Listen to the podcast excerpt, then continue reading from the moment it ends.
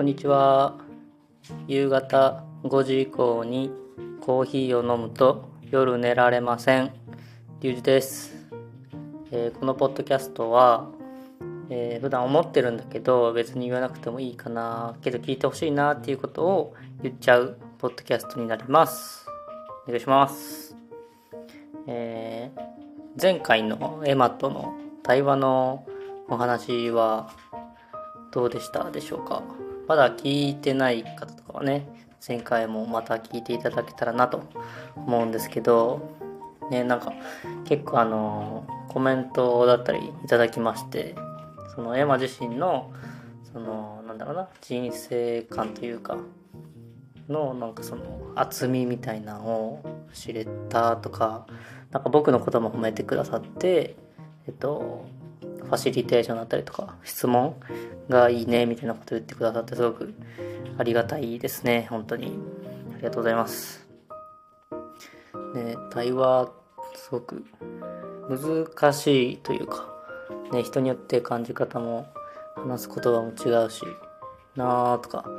まあ、もう一回そのエマとの会話のねあの前回を聞きながら思ったんですけどうん。いやなんかふと思っそう思ったんですけどあの海外に今結構友達がいてオーストラリアとかニュージーランドとかなんかインド行ってる方とかあとはカナダとかうんあと北欧とかか。なんかいろいろ海外になんか日本の友達がみんな飛んでてすごくいいなと思うんですけどなんかその思ったのがなんかそうやって対話を大事にしたりとか人と人の関係性とかを大事にする人結構海外に行くなって思ったんですよ。いやなんかなんだろうな。その行ってる子たちだけのなんか共通する部分ですけどね。うんなんか対話とか話してる言葉とかね、を大事にする人たちが多い気がする。うん、で、うん、その子らは結構ちゃんと発信してくれてて、まあインスタとか SNS もそうだし、あとノートに文章を書いてくれてたりとか、まあポッドキャストしてる友達もいますけど、なんかその海外での出来事をいろいろこう言葉にしてくれててすごくありがたいしなんか面白いなって思います。世界旅行行ってる気分じゃないですけどなんか少しその子のフィルターを通してその国を見てる聞いてる気がします、うん、でもなんかなんだろうな。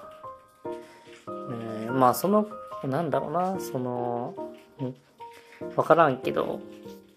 フィルターを通してだからかもしれないけどなんか外国の人ってそけなんだろう対話を大事にされてはるんかなみたいなのを思って。うん。まあみんなその語学とか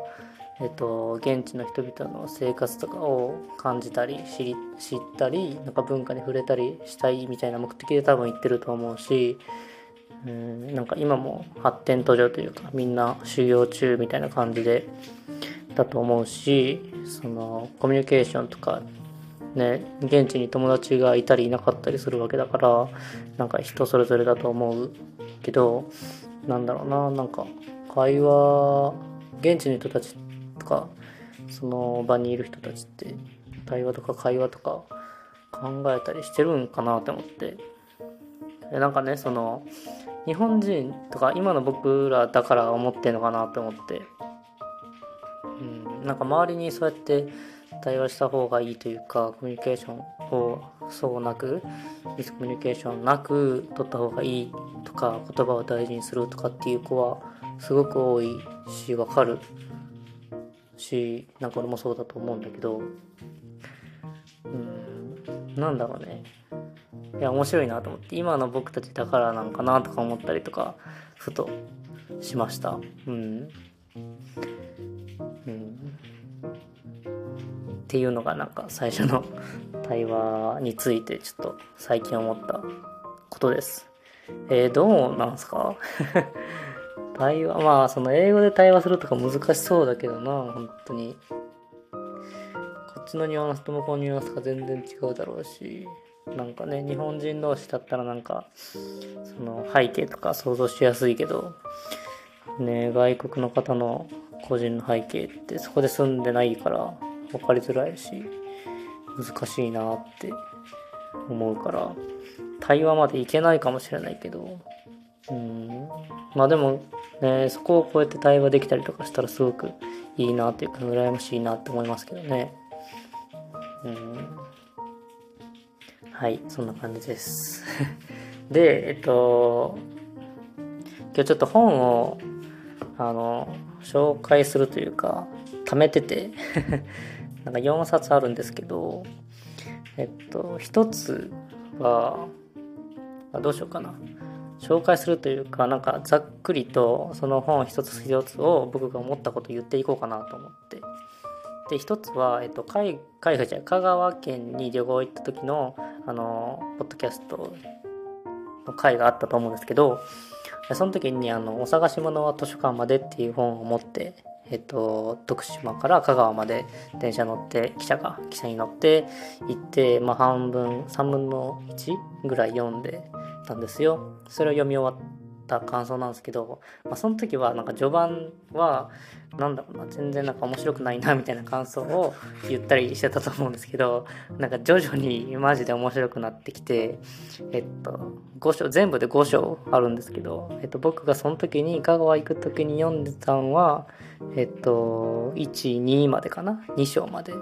で最後の5章が面白最後の4章5章あたりがすごく面白くてなんかその辺紹介したいなと思います。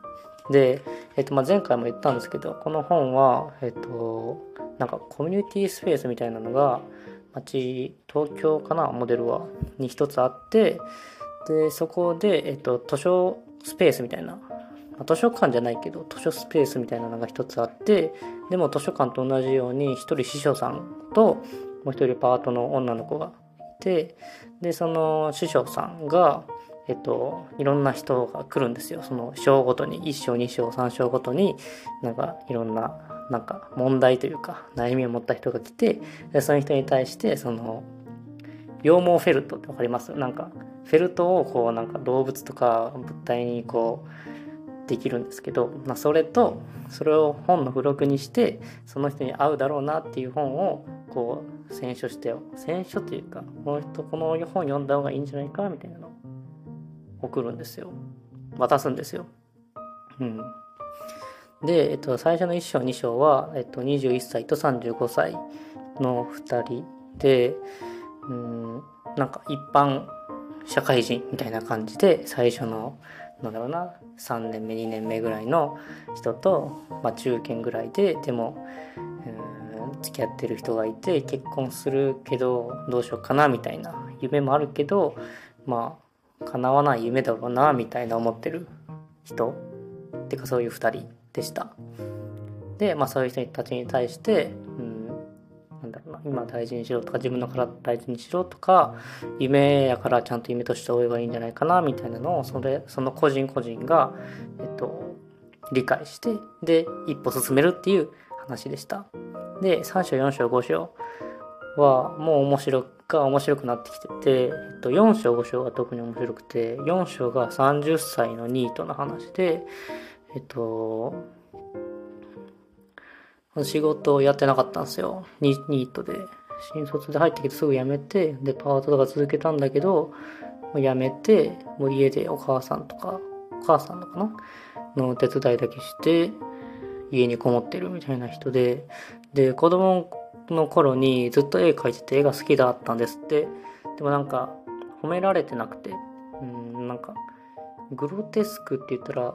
言い過ぎかもしれないですけどひどいというかなんかちょっと変わりすぎてるみたいな感じで、えっと、専門学校に行ったんですけどそこからなんかデザインの仕事とかにはつけなくてで、まあ、そこからずっとニートらしくて。でえっと求人というかなんかたまたまそこで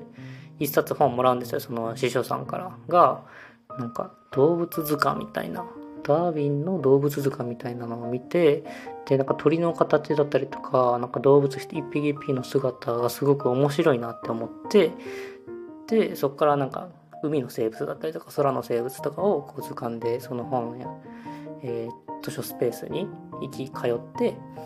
そのイラストを描いていくんですよ。そしたらそれを見たそのパートの人とか塩さんがこう「えこれいいですね」って言ってすごく褒めてくれたんですよそのパートの女の子が。でそれでなんか初めて褒められたみたいな感じになってえー、ってなってでえっと働くことができるようになったんですよそのたまたま求人が空いてその図書スペースのコミュニティスペースの求人が一つ空いてでそこに働こうかなっていうことで週3か週4ぐらいの、えー、短時間で働き始めてでまあそこからその図書スペースとかそのコミュニティスペースのポップとかを作り出してでえっとねなんかもしいいなって思ったのがその子供の頃にこう描いてた絵というかそのひろやさんっていうんですけどひろやさんが子供の頃に描いてた絵っていうのはその自分が子供の時に面白いなと思ってた絵だったんですよね。でそれをこうもう一回リメイクしてで図鑑とか生物とかの知識入れてもう一回書き直したんですよ。でそのコミュニティスペースは結構家族連れとか、えっと、小さいお子さんとかがよく来るんですよ。で、えっと、その子供たちにすごく評判が受けてそれはそのひろやさんが子供の頃に僕がやったらこういう絵があったら描けたらというかこういう絵が見えたら嬉しいなとか面白いなって思ってた絵がちゃんと子供には通じてなんかそれでこう繁盛するというかこううわってなるっていうその専門学校の時とかは大人の目線とかそのなんだろうな社会の目線だったりとかをこう強要されてたからうまく自由に書けなくてでも書い自分なりに書いてたんだけど認められなくてでも働き始めパートとして働いてで子供に見せたらすごく喜んでくれたっていうのがすごくいい話やったなって思ってなんか子供の頃大事にしてたこととか夢とか続けてたこととかなんかそういうのなんか思い出したくなる話でした。で、五章が定年退職した正雄さんっていう65歳の人の話です。これ見た時はね、その65歳の自分を想像せずにはいられなかったですね。というのも、そのずっと仕事してたんですよ。もう朝から晩まで20、新卒からずっと。で、同じ会社にずっと勤めて、で、まあ結婚もしたり娘もいて、で、65歳になって、で、こう定年退職というか、こう、なんだろうね、社員の皆さんからもお疲れ様でした、ありがとうございましたって言ってすごく称えられて、慕われて、卒業というか、仕事を終えられたんですよ。で、家にいたら、家に帰ってというか、そっからもう、社会との接点がなくなったって言ってるんですけど、本当何をしようかなというか、これといって趣味もないし、好きなこともないし、やりたいこともないし、年だし、みたいな、こうやってなってって、でも奥さんはまだ55歳とか57歳ぐらいで、まあ結構働いてて、フリーで働いてたんですよ。で、講習だったりとか、講演会とかに、あの、自身がね、こう、する側としてやってて、なんかすごくいいな、羨ましいなって思ってて、で、そことのなんかギャップというか、だしそのフリーランスだからその定年がなかったりするからその後もいいなって多分思ってたと思うんですよその正雄さんは。ででも僕っていうか自分自身にはそのやりたいこととか趣味もないしってなってでなんか囲碁というかなんか将棋かな？なんかそういう教室があるから行ってみないよみたいなことをその奥さんに言われてでそれがコミュニティスペースの中で一つやられてたみたいな。でえー、まあ、将棋かな？囲碁かな？は、そういう碁の、あの、教室に行ったんですけど、なんか面白くなくて。で、えっと、まあ、たまたま通りがかったというか、コミュニティスペースの一角にまた図書スペースもあったから、ちょっと行ってみようかなっていうことで行って、で、またその師匠さんに出会って本を、こう、紹介してもらうみたいな話になったんです。いやーね。で、えー、っと、で、そこで、あの、死に出会うんですよ。その定年退職した正雄さんが。で、うん、その詩が、なんだっけな、なんかいろんな著名な方の詩だったりとかをやったりとか、で、その著名な方の詩って、その大人向けというか、こう、うん、漢字ばっかり使われてるものもあれば、絵本の絵本になったりする詩もあるじゃないですか。でえっととかその国語の教科書小学校の国語の教科書に入ったりする詩もあるじゃないですか。でえっとそれで詩にはまってなんか詩をもう自分では書けないと思ったからまずはそのそのなんだろう写そうと思ってその先輩方の詩をで詩をこう書いてたらなんかすごい面白いなって言ってハマっていったんですよでえっと娘さんがねなんかあの本屋さんで働いてたんですよ。であのそこにあの行ってこの詩の本欲しいんだけどみたいな話をしたらえ私もその方の詩好きなんだよみたいな話でで娘とも仲良くなるみたいな。でえっとその教科書の中に載った一つの詩かな？をこうお父さんの方正雄さんの方がこれどういう意味なんだろうって思って悶々としてた。一応その仮に答えを持ってたんですね。でそれを娘さんに言ったらなんか娘さんは全然違う見方でその詩を見てたんですよ。おそういう見方もあるのかってなって。でより一層この詩に深くなっていくみたいな話。で65歳になって発見があってでまだまだのめり込むものがあってみたいな。っていう話でした。いやすごくなんかねいいじゃないですか。もうなんだろうな。全員なんかいいことやったりとかなんか成し遂げた世界征服したみたいな対応をしたわけではないんですけどなんだろうそれぞれの一人一人のあこれかもなぐらいのものにを誰かが褒めてくれたりとか誰かと共感したりとかしてあやっぱり自分これ好きだなとかこれやったらもう少しできるなとかずっとできるかもしれないなみたいなことに出会う。でそれのきっかけが司書さんが選んでくれた本なんですよね。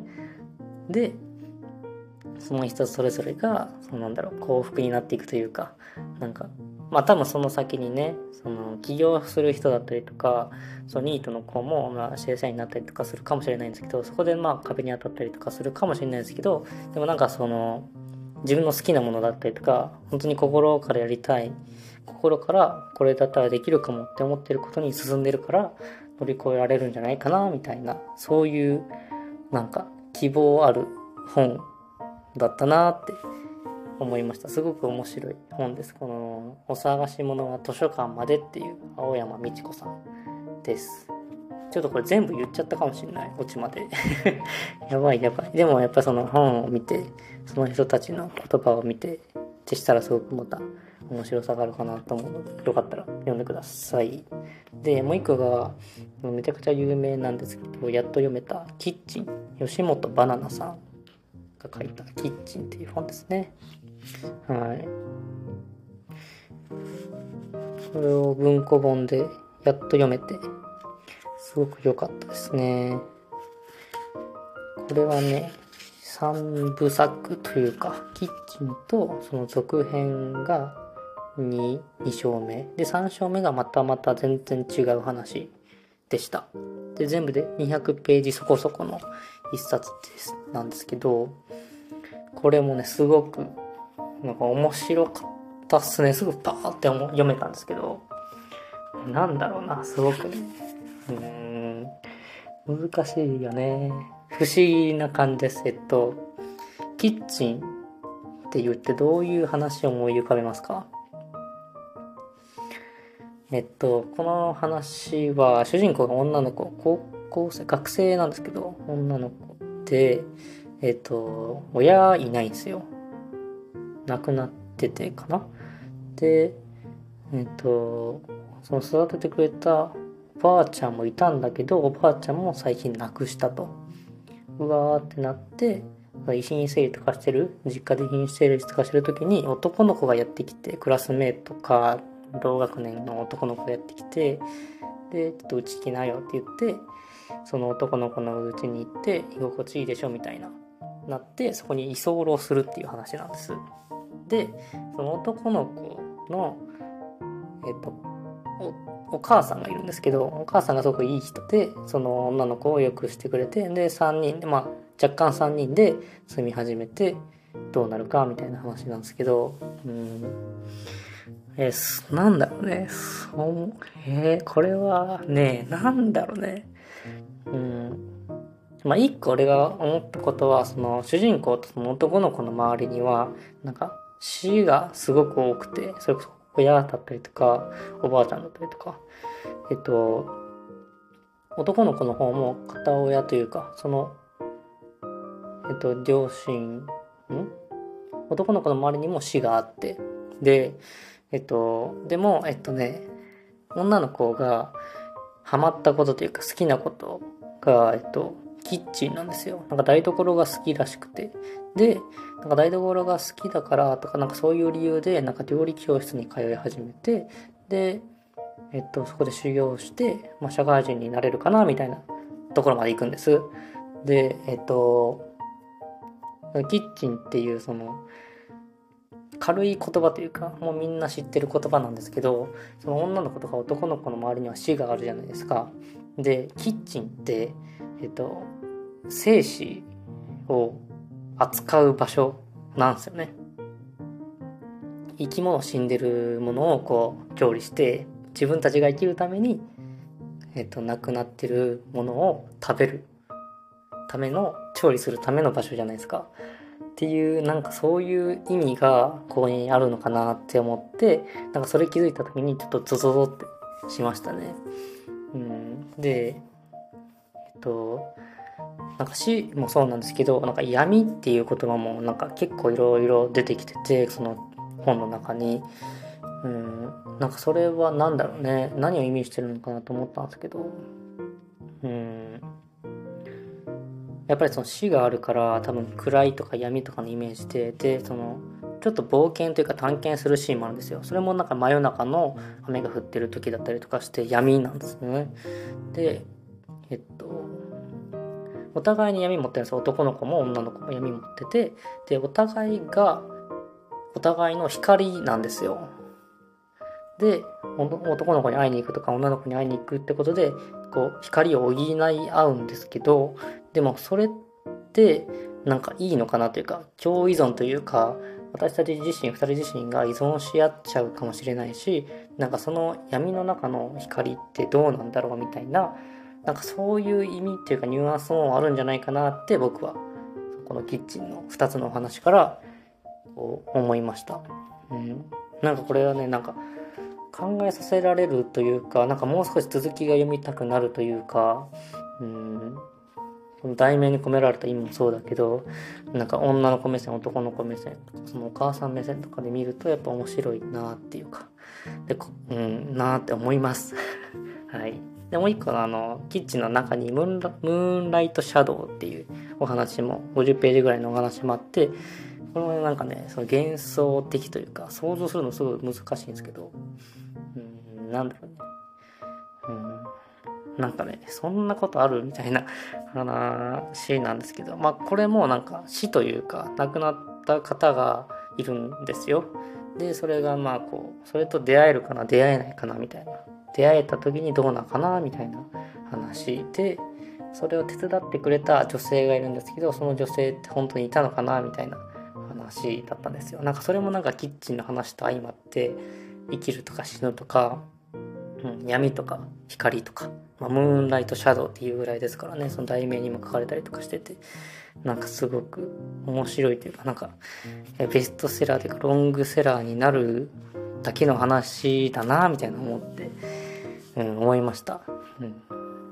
なんか文章とかなんかね、想像が面白いんですよ。あの、意味っていうか、なんて言ったらいいんやろ。その言葉の単語の裏側知ってないとわかんないでしょうっていう言葉もあったりとかして、何だったかな例えば、うわー、何やったっけな。いや、あるんですよ。なんかそれはなんか普通に読んだら飛び、ん？飛ばしちゃうんですけど、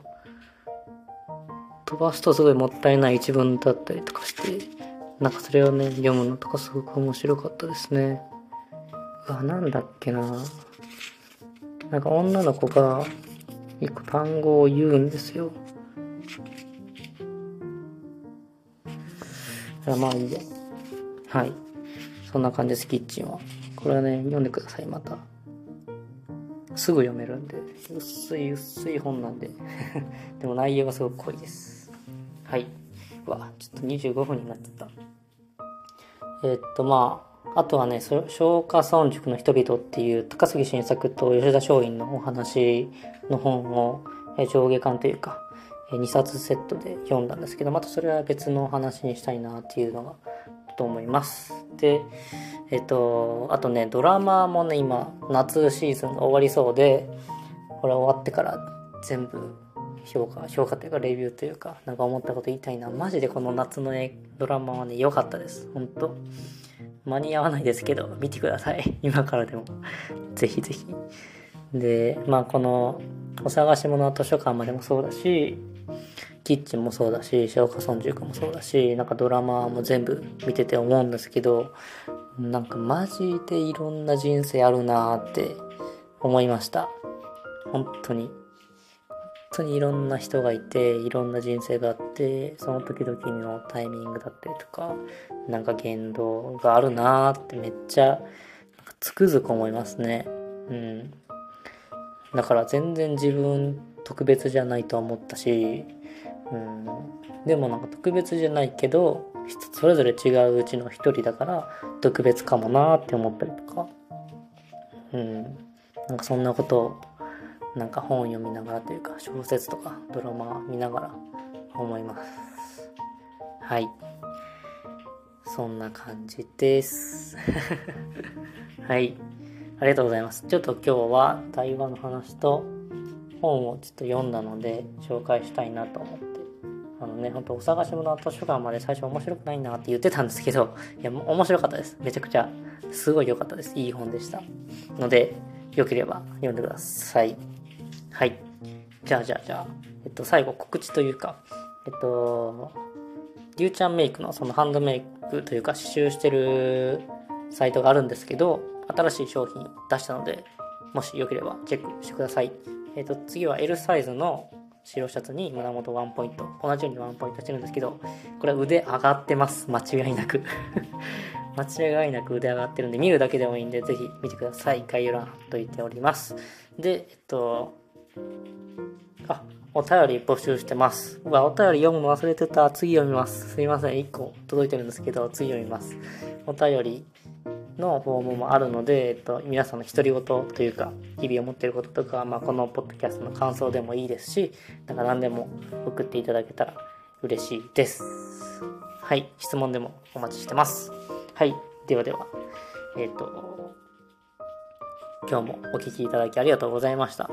えー、皆さんにとって今日か明日か楽しんでお元気でいい日になるように願ってます。はいそれではありがとうございました。バイバーイ。